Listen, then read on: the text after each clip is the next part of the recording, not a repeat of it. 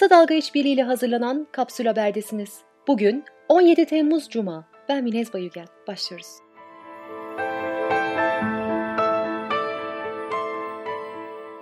Avrupa Birliği her 15 günde bir yenilenen güvenli ülkeler listesinde Türkiye'ye bir kez daha yer vermedi. Türkiye, zorunlu haller dışında gidilmemesi gereken ülkeleri simgeleyen turuncu listede. Başta Hollanda olmak üzere birçok Avrupa ülkesi Türkiye'den dönenlere 14 günlük zorunlu karantina uyguluyor. AB tarafından 1 Temmuz'da açıklanan güvenli ülkeler listesinde vaka sayılarının yüksek olduğu gerekçesiyle Türkiye yer almamıştı. Koronavirüs vaka sayısı 100 bin kişide 16 ve aşağısı olan ülkeleri güvenli sayan AB, Türkiye'de bu sayının 23,5 olduğunu bildirmişti. Yapılan son değerlendirmede Türkiye'de koronavirüs vakalarının hala 100 bin kişi başına 20 civarında olduğu belirtildi.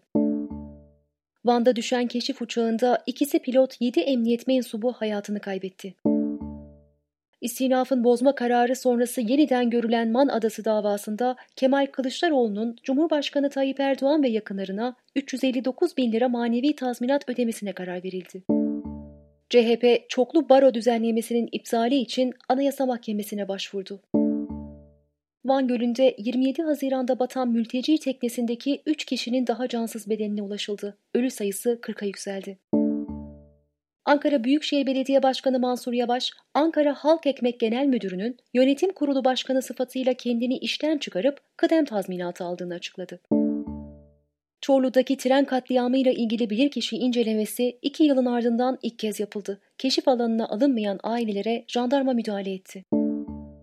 Alman Die Welt gazetesinin Türkiye eski muhabiri Deniz Yücel, PKK propagandası suçundan 2 yıl 9 ay 22 gün hapis cezasına çarptırıldı.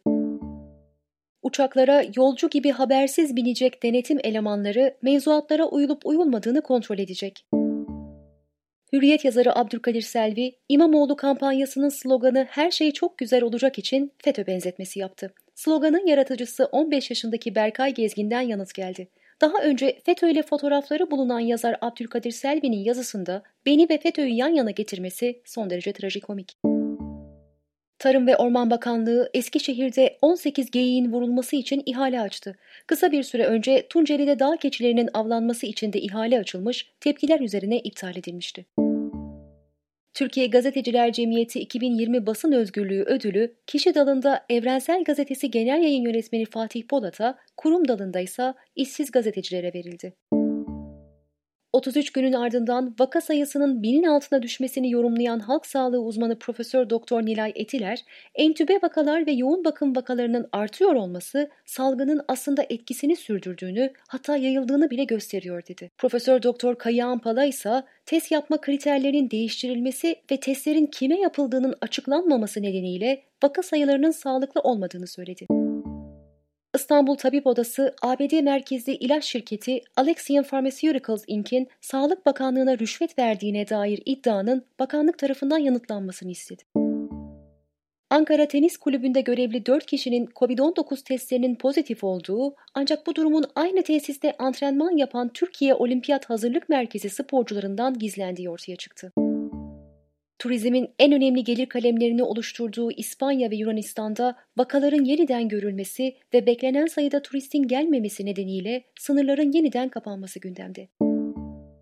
Bangladeş'te 6300 kişiye COVID-19 testi yapmadan sonucun negatif olduğuna dair rapor veren hastane sahibi tutuklandı.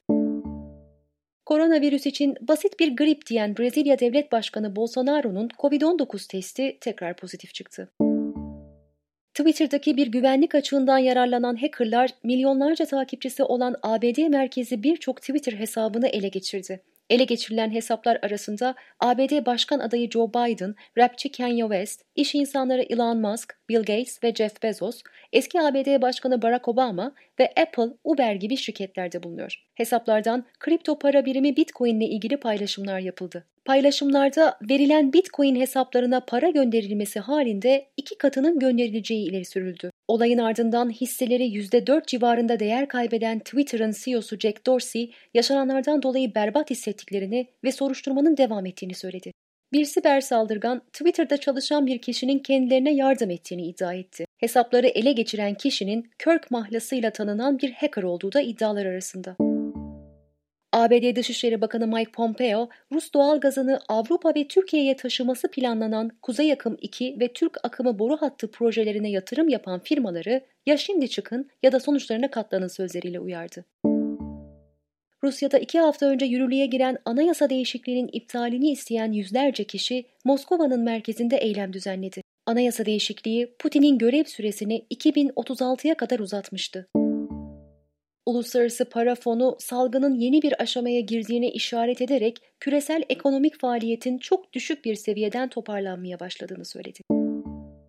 TRT'den personel fazlası gerekçesiyle emekli edilen 2000 kişinin yerine 3000 kişi işe alındı. Kamu bankaları Türk lirasını korumak için son 6 haftada 8,3 milyar dolar değerinde döviz satışı gerçekleştirdi. Geçen yıldan beri piyasaya toplamda 100 milyar dolar sürüldü. Günün sözüyle kapatıyoruz. 4 yaşındaki kardeşini köpek saldırısından kurtaran ve yüzüne 90 dikiş atılan Bridger Walker. Biri ölecekse bu ben olmalıydım.